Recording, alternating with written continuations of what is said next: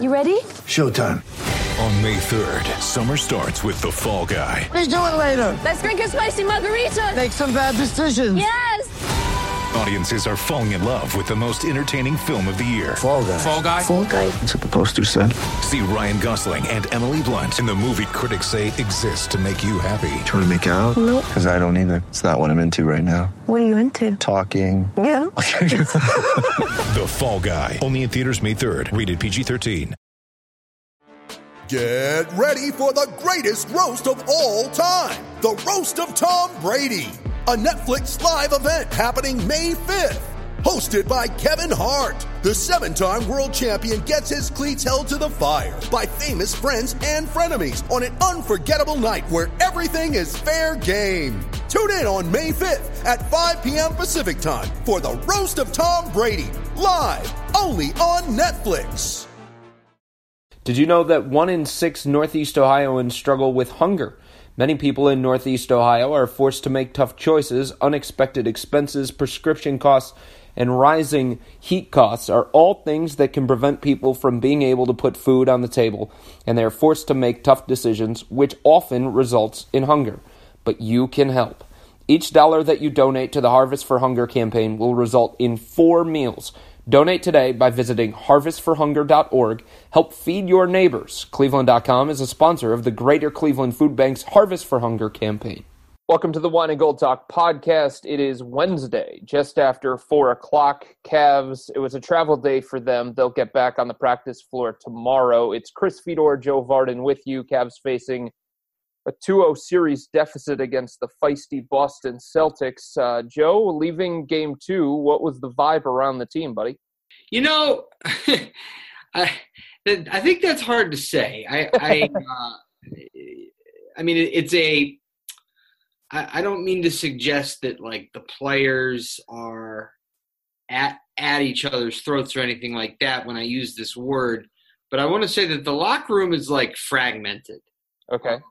It, it's very quiet.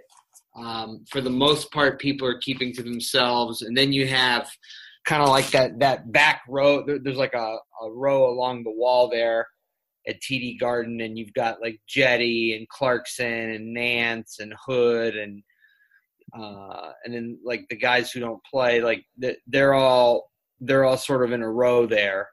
Um, and then you know you've got Kevin off eh, tucked in a corner, and and George Hill's in the other corner, and there's just there's not a whole lot to do or say.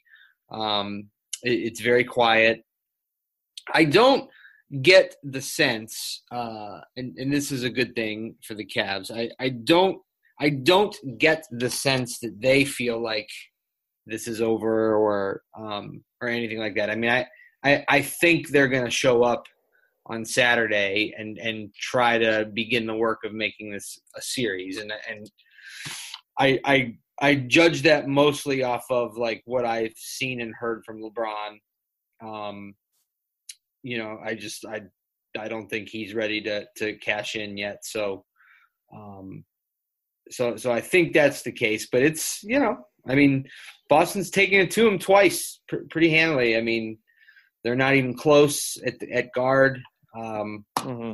and you know, when you start getting into 50-50 balls and uh, you know, toughness and composure and all the things that the Cavs used to do to the Celtics, they are now uh, the roles have been reversed.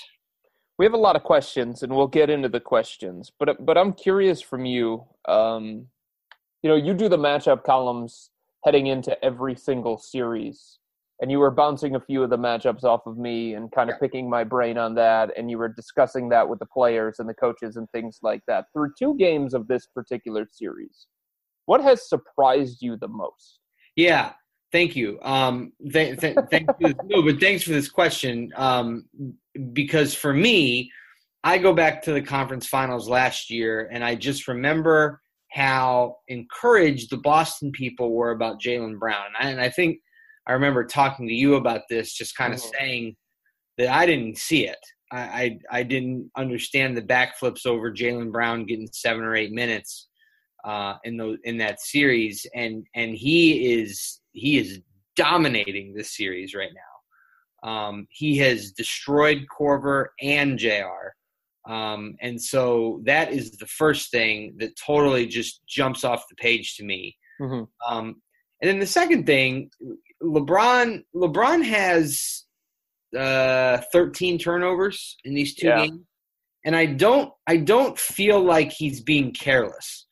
I think that these these turnovers are by and large a product of just incredible discipline on defense, um, and just time and again, uh, it, it- it's it's a case where the Celtics are just in places that the Raptors weren't. Like Mm. I, I've I've seen multiple passes that LeBron's thrown that have been picked off that he threw in the last series, and they were they were there, and and now they're not. So, um, it, just incredible attention to def- to detail defensively, and Jaylen Brown uh, proving to just be a a dynamic player uh, in the series. I think you make a good point about Boston compared to Toronto. I think we're learning more and more, and we have the benefit of hindsight now. And it's only two games, and things can change quickly in a seven-game series. We understand that. We've seen that in the past, but but I think the thing that we've learned here is that what the Cavs did um, against Toronto in the Eastern Conference semifinals, Joe, I think that had a lot more to do with the opponent than it did with okay, the Cavs have found themselves now or the Cavs are peaking at the right time. I, I think we've seen enough to know there are certain teams and certain styles that bother the Cavs.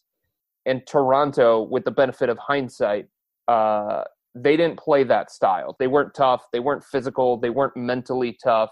They didn't get up in the Cavs. Uh, they did in game three, but by that time it was way too late. Uh, they weren't smart on defense. They weren't disciplined on defense. I don't know that they were very well coached in that particular series. Um, this is kind of a blueprint of the Indiana Pacers, but the team that is executing this blueprint now against the Cavs is more talented. They're better overall. They're better coached. And they don't seem to make the mistakes late in games when it's tight the way that the Indiana Pacers did. I thought Indiana gave away games to the Cavs in that first round series. Um, and Boston had a chance to give away the game last night. It looked like it was starting to slip away. They went through like two minutes in the fourth quarter where they had some baffling offensive possessions. They had some weird turnovers. Um, and the Cavs got it to six. Um, in those moments, Toronto probably crumbles. Indiana maybe does as well. And Boston responded like champions, where the Cavs wilted instead. I thought that was really, really weird. Yeah, you know, uh, I one of the things that I've been, and this goes right into what you're saying. One of the things I've thought now through two games is that maybe Toronto should have fired Dwane.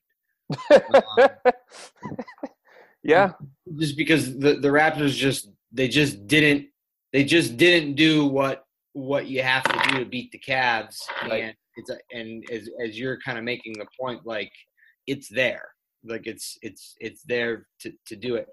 But I just I I also um like in in game one they got blown out, Yep. and um you know they they got burned on matchups, and LeBron was horrible, so you're not going to win that one. hmm And then in game two, um, I, I, I don't know that you can survive that kind of performance from Jr. And you certainly can't survive that kind of performance from both guards. Mm. Um, and so, I it's like you know we all are doing backflips over the scheme, but the the Cavs are just losing individual matchups that that that certainly coming in I wasn't ready to to give away um, in the Celtics' favor.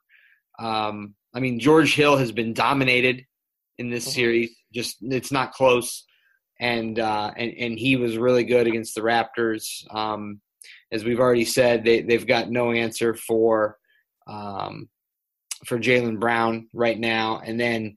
Um, Al Horford, who was struggling last night, had a great fourth quarter and, and turned in a nice performance. Um, so he got around uh, the Tristan switch there. Although, you know, I, I, still think that worked, and I think the Cavs, for the most part, need to stay with it as far as Horford's concerned. Um, but it's not going to matter unless they can get this Jaylen Brown thing going. So I guess my point is, um, I'm just I'm not ready. I'm not ready to give away this series yet. Right. Um, I think the Celtics have been great. Uh, in some areas also but as you mentioned it's not like they're shooting the lights out necessarily. Um, so i guess that's cause for concern but um, i don't know that they can shoot the lights out either. So um, it's not over yet. Uh, they've got to they've got to find a way to win a couple of these matchups though. Yeah, and I think the other thing that the Cavs have going for themselves, Joe, and you obviously don't want to bank on this, but it's the truth, the Celtics have been a completely different team on the road than they are at home in the postseason. They've won one game away from TD Garden so far in the postseason. And the splits of Terry Rozier in particular, home versus road, are significant. So this young team, and the Celtics are a young group, they're relying on a lot of young guys. They have to prove that they can go on the road in a hostile environment, in a pressure situation, and play the way that they do at home, um, at least in these next two games. But the other side of that is technically Boston doesn't have to win on the road. Like if they just take care of business at home the entire series, then they win the series. But you've written about this in the past LeBron's propensity for going somewhere on the road and getting at least one of the games. If there's something that the Cavs can hang on to going into game three, that maybe can give them some life, some momentum, some confidence. Boston hasn't been the same team away from the Garden so far in the postseason. Yeah, that's right. That, that that's that's that's it exactly. Um, and and they need you know Boston would do well to get one of these games here, um, just because of what you said. Like Le- LeBron is not going to miss every time uh, mm. in, in your building. So you've got to try to get him one of these two. I mean, you've done well to this point, but um, if the Cavs hold court and it's two two, then I, you know, I, I, don't. I mean, you're back to saying I don't know. You're back to saying uh, I, I don't know who I'm going with this in this series, and LeBron's the one with the experience and the the, the, the rings and, and all that. So. Mm-hmm. Um, but it does feel. I mean, there, there's so much work to be done to get to that point. Um, and the Cavs have so much to fix that it does. It does. It's well, that seems plausible that that yeah. could happen. Like, I don't think anyone should assume that it will. Um, they've got to. The Cavs have to work to fix this. What is the blueprint? What is the formula you think for the Cavs uh, winning Game Three and then evening up the series? Like, what is it internally they have to focus on correcting first and foremost?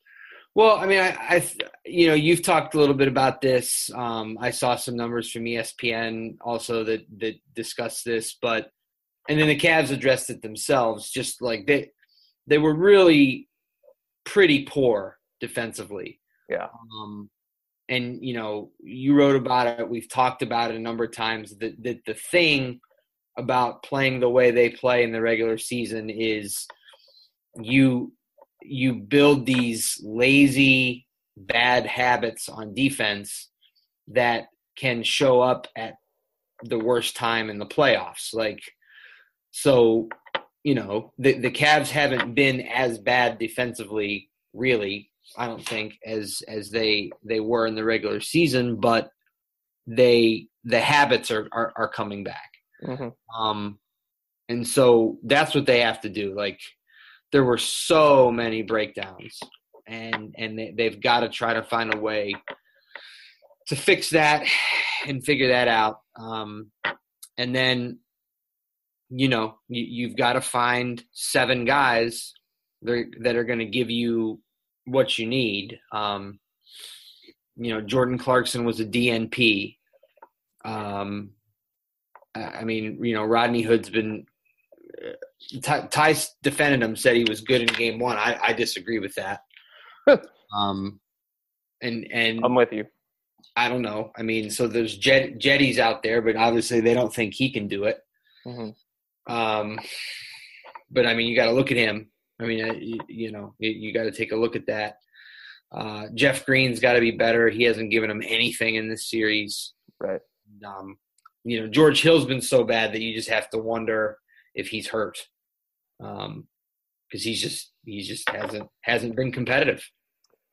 I think it's interesting because um, you know we know that this this group around LeBron is going to deal with inconsistencies throughout. We've seen that um, for a number of months now. Um, so so if that's going to be the case, I think Ty should really examine. You know, in the Indiana series and the Toronto series, he determined it was best for him to go on the familiar, the guys that had been there before, the guys with the experience. Mm-hmm. And that makes a lot of sense. And I feel like his shift going into game three should be, you know, forget the talent. Rodney Hood might be more talented than some of these other guys, or Jordan Clarkson might be more talented than some of these other guys. And maybe this backfires.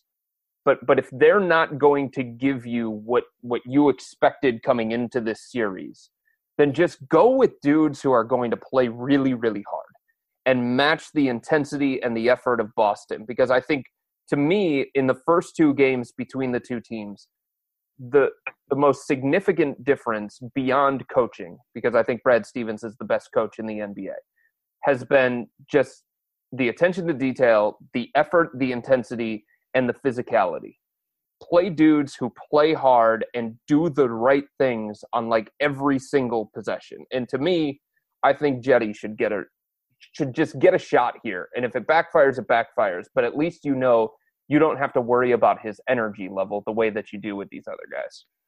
Yeah. Um I I mean I, I yeah, I mean that I think we're kind of saying the same thing on that. Um you, you know, like playing Cedi isn't like finding Kyrie and dropping him out there. So right. you have to temper your expectations yeah. uh, a little bit, but but yeah, I mean the the the playoffs have proven beyond the shadow of a doubt to be too big for Jordan and for Rodney. Mm-hmm. There's just there's been too many games now. The play has been too inconsistent.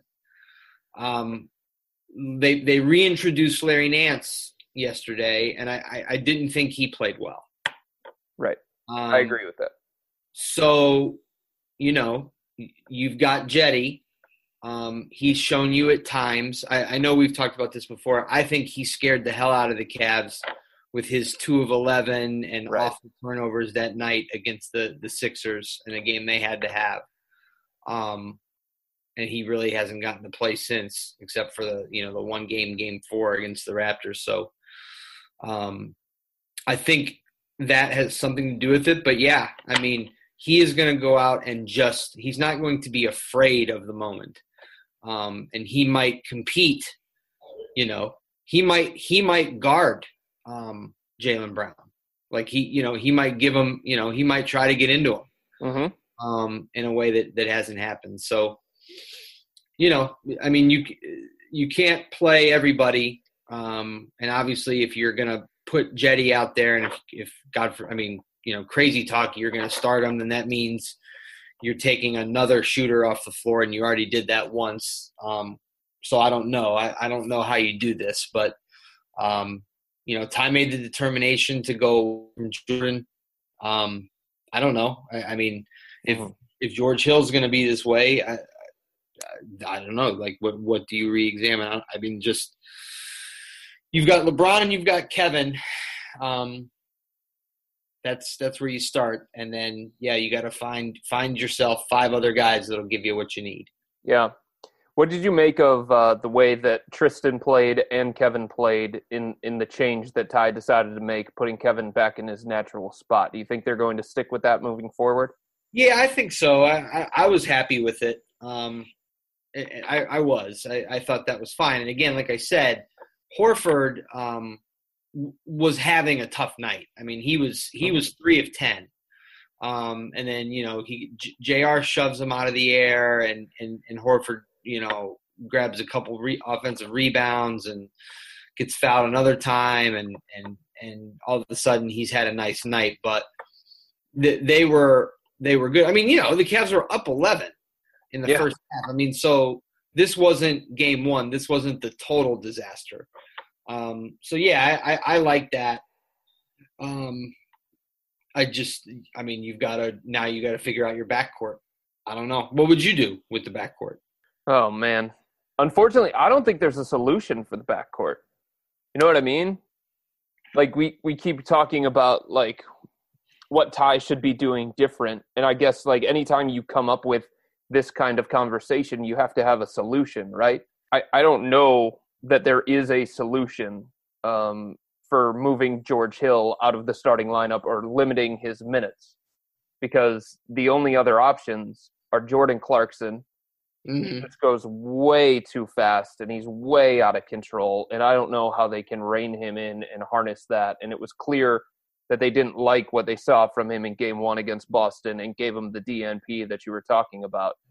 And Jose Calderon, no chance. No chance. These these Celtics are so fast, so athletic, Mhm. so quick. I just don't think he could keep up. He couldn't keep up in the series against the Indiana Pacers. I'm not sure how he'd keep up with this backcourt for the Celtics. So to me, that's a no. You just don't have an option there. And J.R. Smith, as bad as he was last night, he, what he did to Horford was inexcusable. I thought it was a dirty play. And um, it really cost the Cavs when they cut it to six at that point, or eight, I think it was. You know that there's a chance that he makes one three and then here comes another and here comes another and here comes another and then maybe the defense has to change its strategy because he's starting to knock down those outside shots Yeah.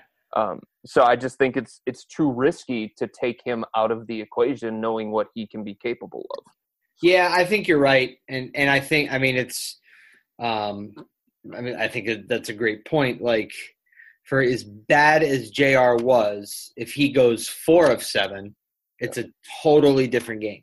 Yep. Um, and if you know maybe in game three he doesn't look like a space cadet on defense, and then all of a sudden um, that that improves. So yeah, so so um, so so there there's an answer or two on the periphery of this rotation. Maybe you try Cedi. Um, you know, you try to. I, I don't know if you reintroduce Clarkson for someone else, but I, I don't know who. I, I mean, like, but whatever it is, it's that like that's not what's going to win you the series. What's going to Yeah. win the series is the other guys you've been counting on have to get back to playing well again. Right. And I think the other thing in talking about that, I could envision a scenario, Joe, where the best five for the Cavs in this particular matchup is George Hill, Kyle Korver, LeBron James, Kevin Love, and Tristan Thompson. However, um, it doesn't seem like the Cavs are comfortable with Kyle Corver versus Jaylen Brown. Like his big offensive outburst in the second quarter came when he was matched up against Marcus Smart. Part of the part of the reason, or a byproduct anyway, of moving Korver out of the starting lineup into the bench. He no longer had to be matched up against Jaylen Brown. He got all of his points against Marcus Smart. Uh, the minute that Jaylen Brown came into the game, Kyle Korver got one shot off or something like that. Marcus Smart, he can just he can shoot over him even if Smart tries to fight through those screens. So it's hard, I think, for Korver to be the Korver that the Cavs need, especially if he's going to be matched up against a guy like Jaylen Brown or even Jayson Tatum. Yeah. No, I think you. I think you're right. So that's what they're up against here. Uh, that's for this series, anyway, as they shift into game three. Game three is Saturday. You uh, posted something for Cleveland.com this afternoon about kind of the future of the Cavs, and it ties into what happened last night. NBA draft lottery. Um, the Cavs did not move up. Eighth overall pick for them. What does them staying at number eight mean in the big picture for this team when you talk about their off-season plans? Well, I, I mean, it's limiting. Um, it's it's certainly more limiting than what they had hoped. Um, the, the higher you get in the draft, you know, the closer you get to the best guy. Mm-hmm. So the more attractive, you know, I, th- th- those are things that everybody knows. Um, but what is more important, I think, for them to realize, which they do, and I think for fans to begin to consider, is that the pick is what it is, and now they now at least they know what it is. Right. Now they know what their cupboard looks like as they approach this off season.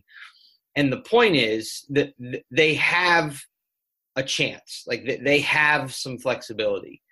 Um, they have pieces, and some of them you knew about, and then some of them you didn't. Like this, I mean, the the fact that that Perk um, could be on the books next year for a two point four million dollar contract. I mean, that's a valuable trade piece because, as you got, you know, as some of our listeners know, you can group player contracts together to, to trade for for something that you want. Mm-hmm. Um, that's a sizable piece as an expiring contract.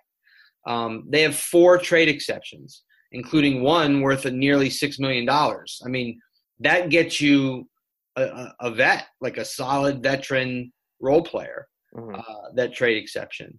Um, now you've got the eighth pick. Like, th- there's going to be a couple of really interesting players there. Um, you know, I, I, think that we can all agree that Michael Porter will be in that in the area of of eight, and Trae Young, who really was the most. I mean, you know, he led the country in scoring and assists, so you could probably call him the most dynamic player. Like he he's going to be in the area. Mm-hmm. Um, Collin Sexton, another one. Like I mean, like game changing speed as a point guard, fearless.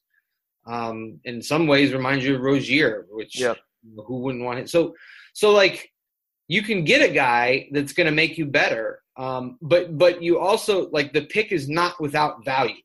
Um, like the, there are teams out there who have superstars um, that aren't going to win and are burdened by cap problems, um, and and may be interested in, in that pick and uh, and and and and may be willing to come off of one of their guys um, that that they're paying a bunch of money to, the kind of guy that LeBron would like to play with, and so all that's in play. Um, and just, I mean, it's been a it's been a hard year for Koby Altman. It's been a hard year for the front office. Um, most of the trades they've made have not worked the way they intended. However, each deal was basically done under extreme duress. Um, Hmm. and and I mean, you know, you learn from from things, and and they they've had the time and uh, the collection of assets to prepare um, plans for for the summer, and so the Cavs aren't in a terrible spot there. Right. I, I think that's a fair way to look at it. The only thing that I would say is, um, as much as the Cavs probably value the eighth pick, and and I know this this draft is really really deep, and the eighth pick this year would probably equate to a top five pick in most years because of what they could get at number eight. Uh-huh. Um, I look at their roster and I don't know that they have the young piece to attach to the pick. So, like, if the pick would have been a top three pick, that of itself is enough to make a team say, wow, you are wowing us with this package because of that as the centerpiece. You know what I mean? Like, Minnesota couldn't turn down the Cavs in 2014 because they wanted Andrew Wiggins so bad. That was the guy that appealed to them.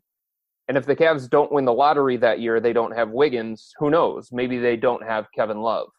Um, for Indiana, like the piece that they wanted was clearly Victor Oladipo, and they wanted two young, controllable pieces for Paul George. And I looked at the Jimmy Butler trade between the Timberwolves and the Bulls, and it turned out that it was like two first round picks. And then, so I, I look at this and I say, it's the eighth overall pick. Like, I don't know that that pick on its own is enticing enough to force a team like San Antonio to say, okay, we're going to move Kawhi to you. You know what I mean? Or Mm-hmm. just John Wall, just hypothetically, one of those guys.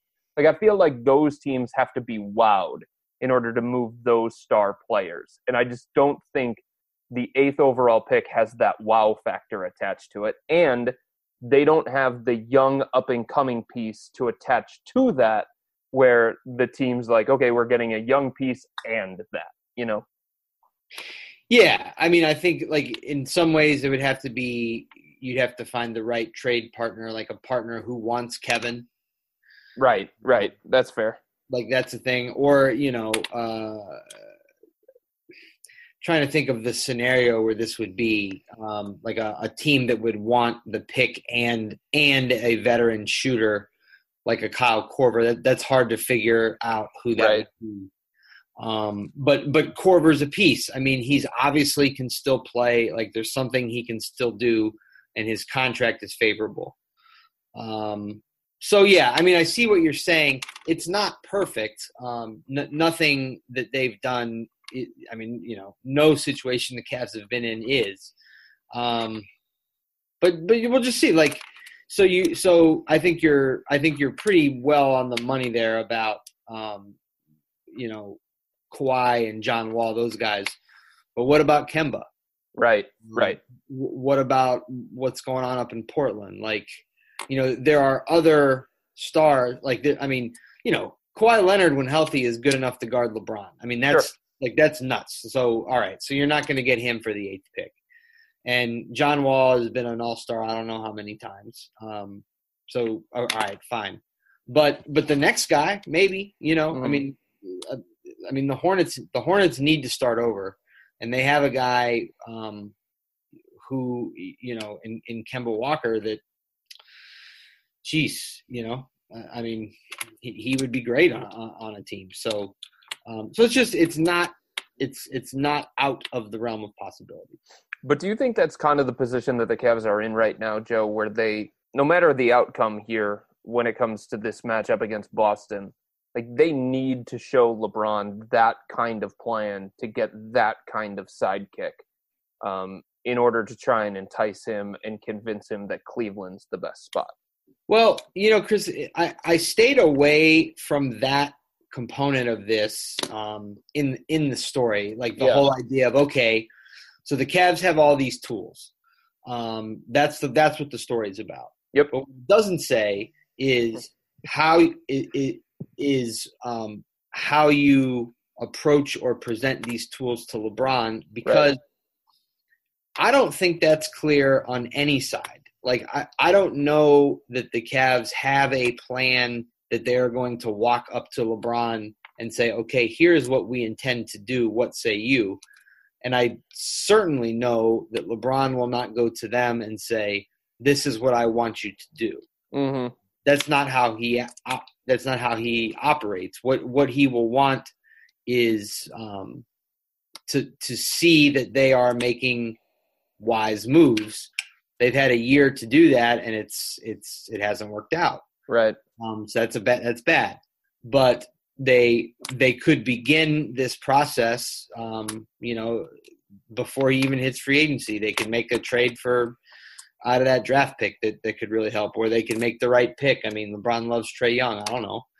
Um, They could they could move Kevin. Like they could start it, um, and and he would and and he would really like that. I think you know. I think just with the Cavs and talking to them a little bit about this, that for them it's kind of the same thing. It's like if LeBron stays, awesome, but you know we feel like we've got ways to get better, and that's kind of what they want to do. Um, so, you know, I, I mean, I'm also like I am just not sold that this is a basketball decision Right. you know, because we've talked on here before that the Sixers now look really appealing from a basketball perspective.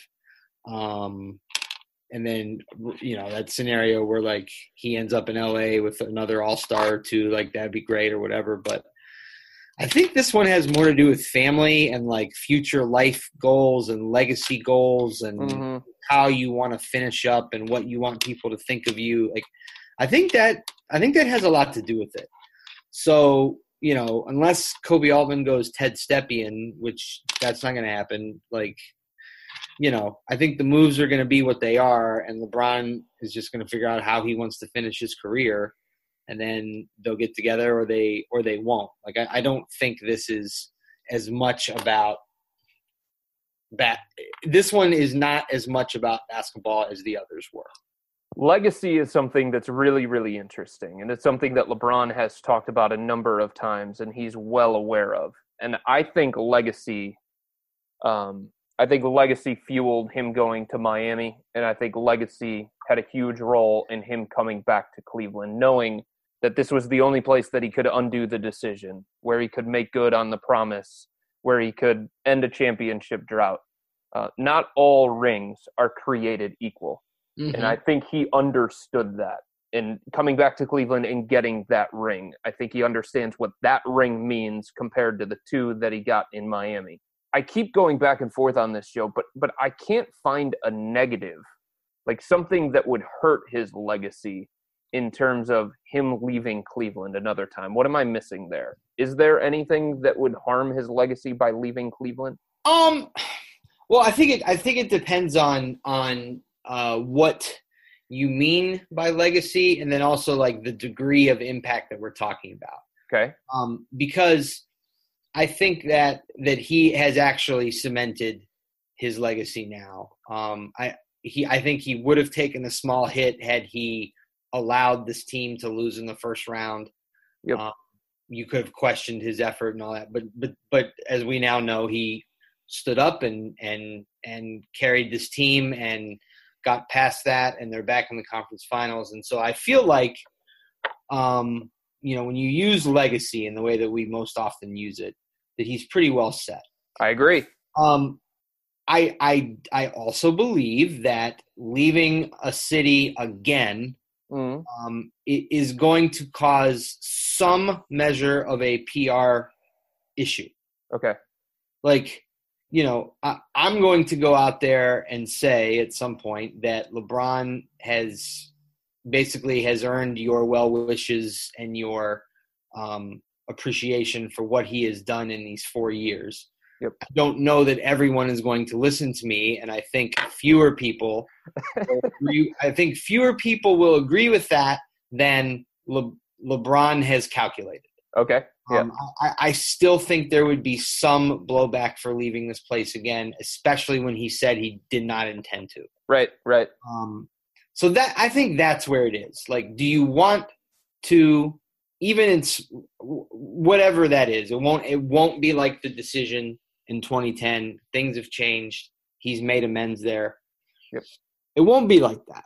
But as you go down the back nine here, um, do you do you want that again?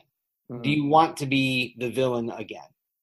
Um, do you want that for your family? Do you want do you want there to be any kind of you know smudge on your record when when the one that you had you expunged it like you Right. did so d- does he want another one and and that is where i think at, at some level he would he would run into a little bit of trouble So I think this is a fascinating conversation with so many different layers to it. And I think so many people want it to be a simple decision when it's really complex. And I think you outlined it really, really well.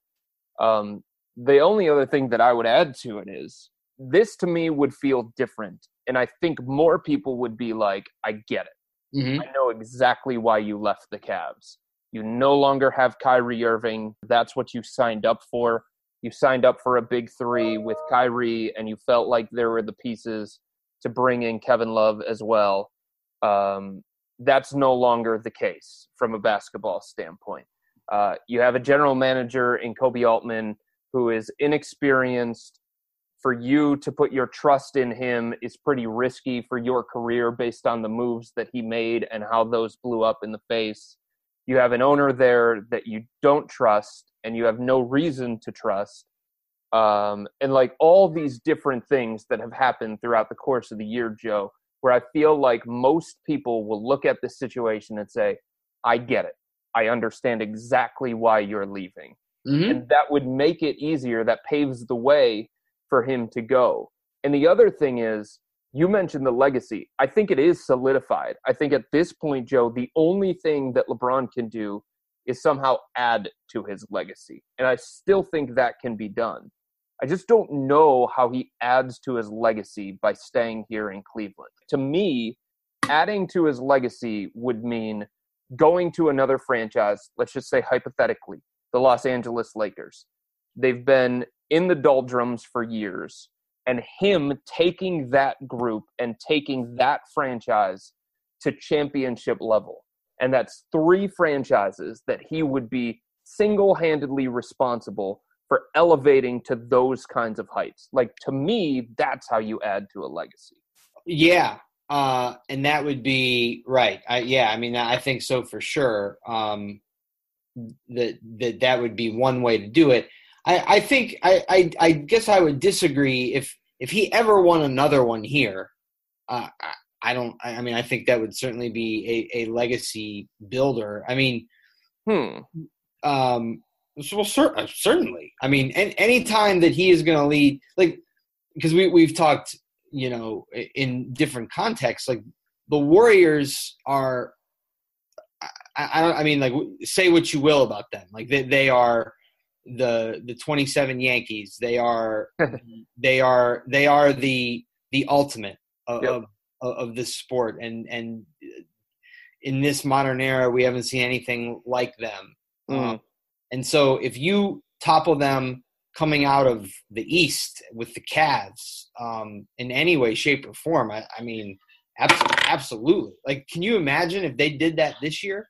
Oh, sure. If they did it this year with that supporting cast, Like, absolutely. I, I don't think any time, like, if if LeBron goes to LA and he takes Paul George with him, and they get a third guy somehow, Mhm. so he formed another super team. Yeah. I mean, yeah, like it doesn't that doesn't hurt that doesn't hurt his legacy. Like you know, you know, it's not a damaging thing by any stretch. Um, and if he wins, then you know he's got another championship and, and all that. But I think, um, I I I think that you know in, in sort of the way that whatever Kevin Durant does with the Warriors, like it's I don't think it's going to really change um, Durant's personal legacy, like the way people look at LeBron or the way they look at Michael, um, because like Kevin came to this team and uh, you know joined. I mean, he joined up with an MVP and yeah. So I just don't think like so I think LeBron is cognizant of that. Now LeBron going to LA wouldn't be the same um necessarily as that, but it's close. It's it's like LeBron knows that and he knows um that he knows how he has kind of etched his own uh, spot on Mount Rushmore. Um you know, it goes back to me to what he meant when he said to me last May that he has nothing left to prove. Mm-hmm. Um, what does that mean? Does that does that mean that he um, he can he can leave Cleveland because he's done what he said he wanted to do here? Yeah. Um, if so, then he's probably out. Um, does it mean that he has that, that does it mean that he has um, achieved everything he wanted to in his career, and that it you know winning isn't the only thing anymore, and that there are now family considerations and comfort considerations and autonomy within the the organization, things like that. Um, if that's what he meant, you know, then maybe the Cavs are back in there. I I, I generally agree with with what you are saying, and I think, um, especially even the way LeBron carried himself this year, um, and and gave his all this year, like Yep. he's I mean, he's done what he said he would do. Like short of retiring here, which is also what he said he would do. Uh, otherwise, he's done. He's given the, the city and the organization everything that he's had. So it's that. I mean, he he's he's earned he's earned the right to do whatever whatever it is that he wants to, to do next. Um, but I think I mean there there there are re, you could you can make hmm, I was going to say that you can make a case for him to stay. I don't know. I don't know if you can make it if you're the Cavs. I think you can make it uh, make a case for him remaining in Cleveland um, for for things other than basketball. Yeah. I think right now, Joe, um, just being honest, I think the Cavs have to hope that this is not a basketball decision Yeah. because I don't know that they stack up from a basketball standpoint. Because, like, even if they beat the Celtics and they get to the NBA Finals, it doesn't change that there are some serious salary cap things that they have to deal with in terms of improving the roster. It doesn't change the fact that, you know, the owner is the owner. It's Dan Gilbert. Um, and it doesn't change that David Griffin's no longer around to kind of pull those rabbits out of a hat where you don't think those moves can actually come from. And it doesn't change the fact that as of right now, his second best player is Kevin Love. That's not ideal. Uh, Kevin's probably a great number three, and that's probably how a lot of teams around the NBA and maybe even LeBron envision him. But as a second fiddle, as a sidekick, I don't know that that's good enough. If Yeah. you're presenting a basketball argument, Yeah, yeah, that's hard to. That that's the reality, Chris. That's that that that's it. Um, and I think it's been kind of laid bare here in the in the playoffs. Um, Yep. You just kind of you just kind of wondered if it was more culture and more just having gone through this too many times, as far as what we saw in the regular season. But you know, now it doesn't. That doesn't appear to be the case. All right, let's get into the questions here. First one, this is the biggest question of the day. Yanni or Laurel? Right. So I'm I'm way Laurel. Thank you very much. I don't know how anybody hears Yanni. But my wife hears Yanni. No, she does not. Sure. Sam Oh. Sam and I are both uh, in Camp Laurel, and uh, Oh my gosh. I don't know what to tell her. I have listened to it at least 50 times. I've not once heard anything other than Laurel. Right. Like it's not close. So No, no, not at all. So, how are people hearing Yanni? How is your wife explaining that she heard Yanni?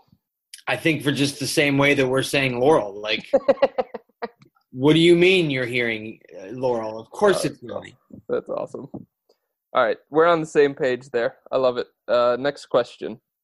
You see the Cavs starting Kyle Korver in game three again. No. No. Yeah, I'm right there with you.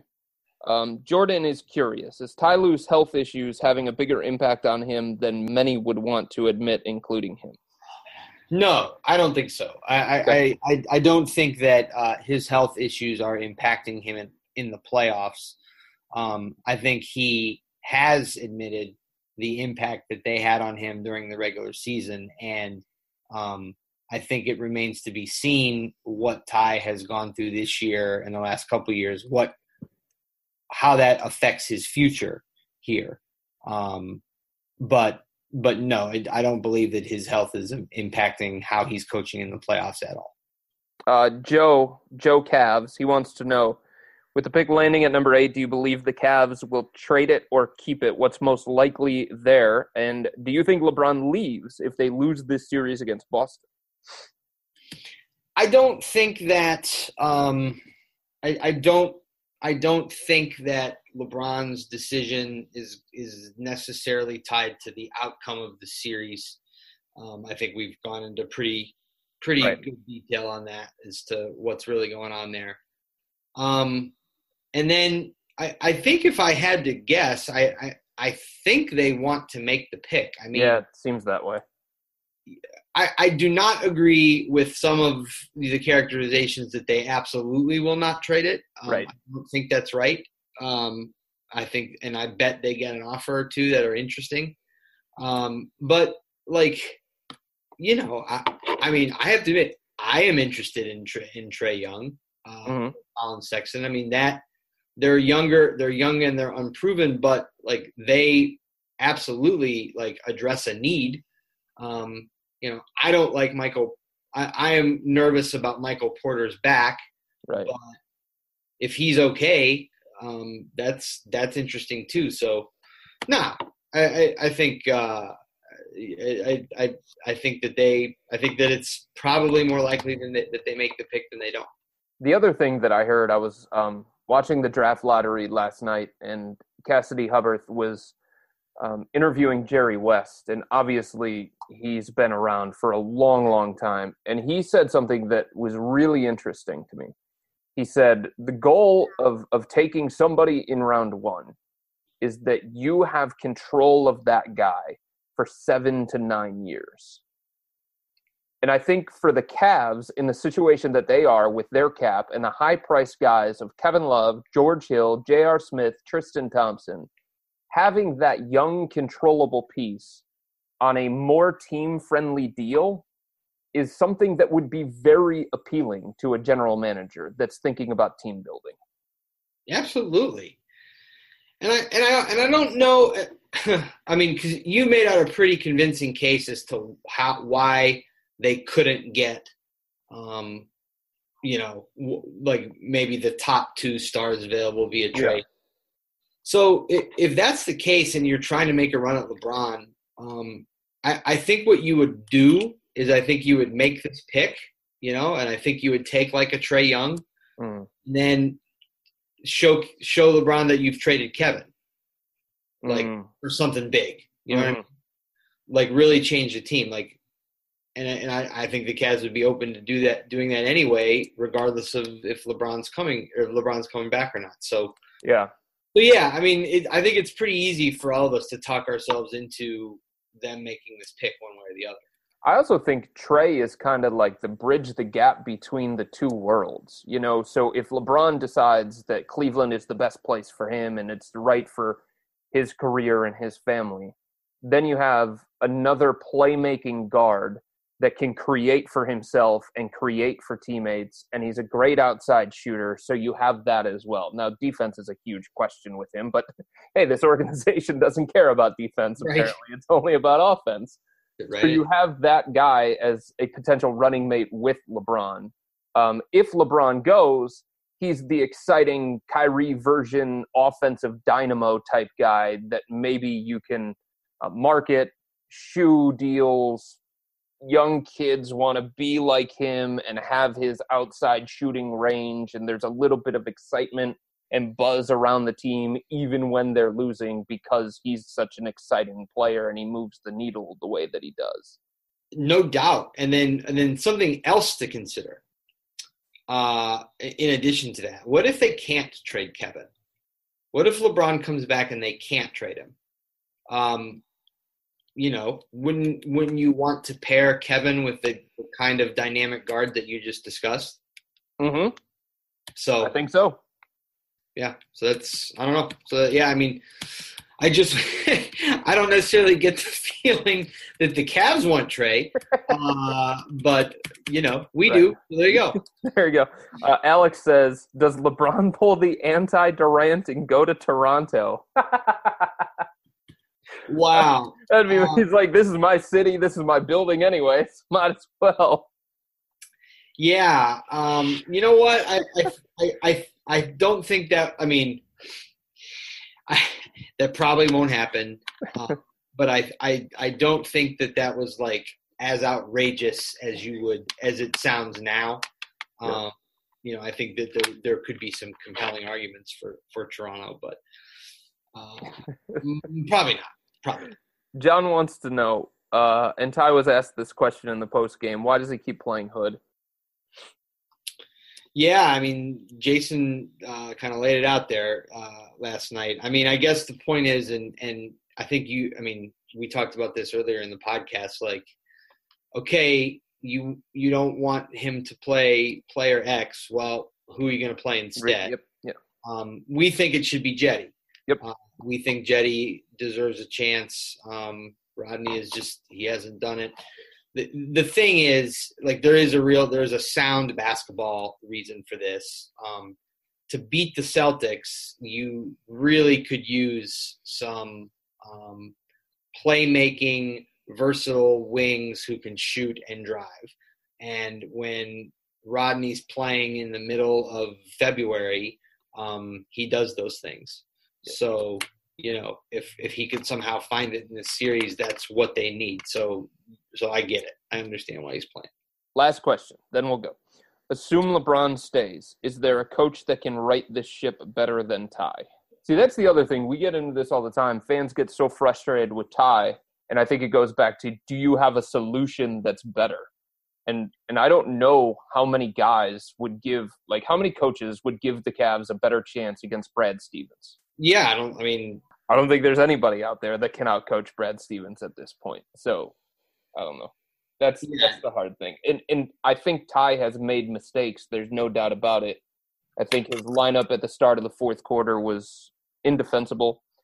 Um, not having Kevin and LeBron on the court at all times, one of the two, indefensible. But again, like who out there could they get that would be better than Ty in this kind of environment? Well, sure, exactly. I mean, you know, Brad Stevens was the better coach um, last season, and yep. Ty's team took him in five games. Yep. Um, would have had him in four if LeBron didn't play one of the worst games of his career. So, you know, the Cavs don't have the same talent that they had last year. Um, and I don't know what coach could come in here and fix that. Um, so, you know, we, I think you and I are the same with this as well.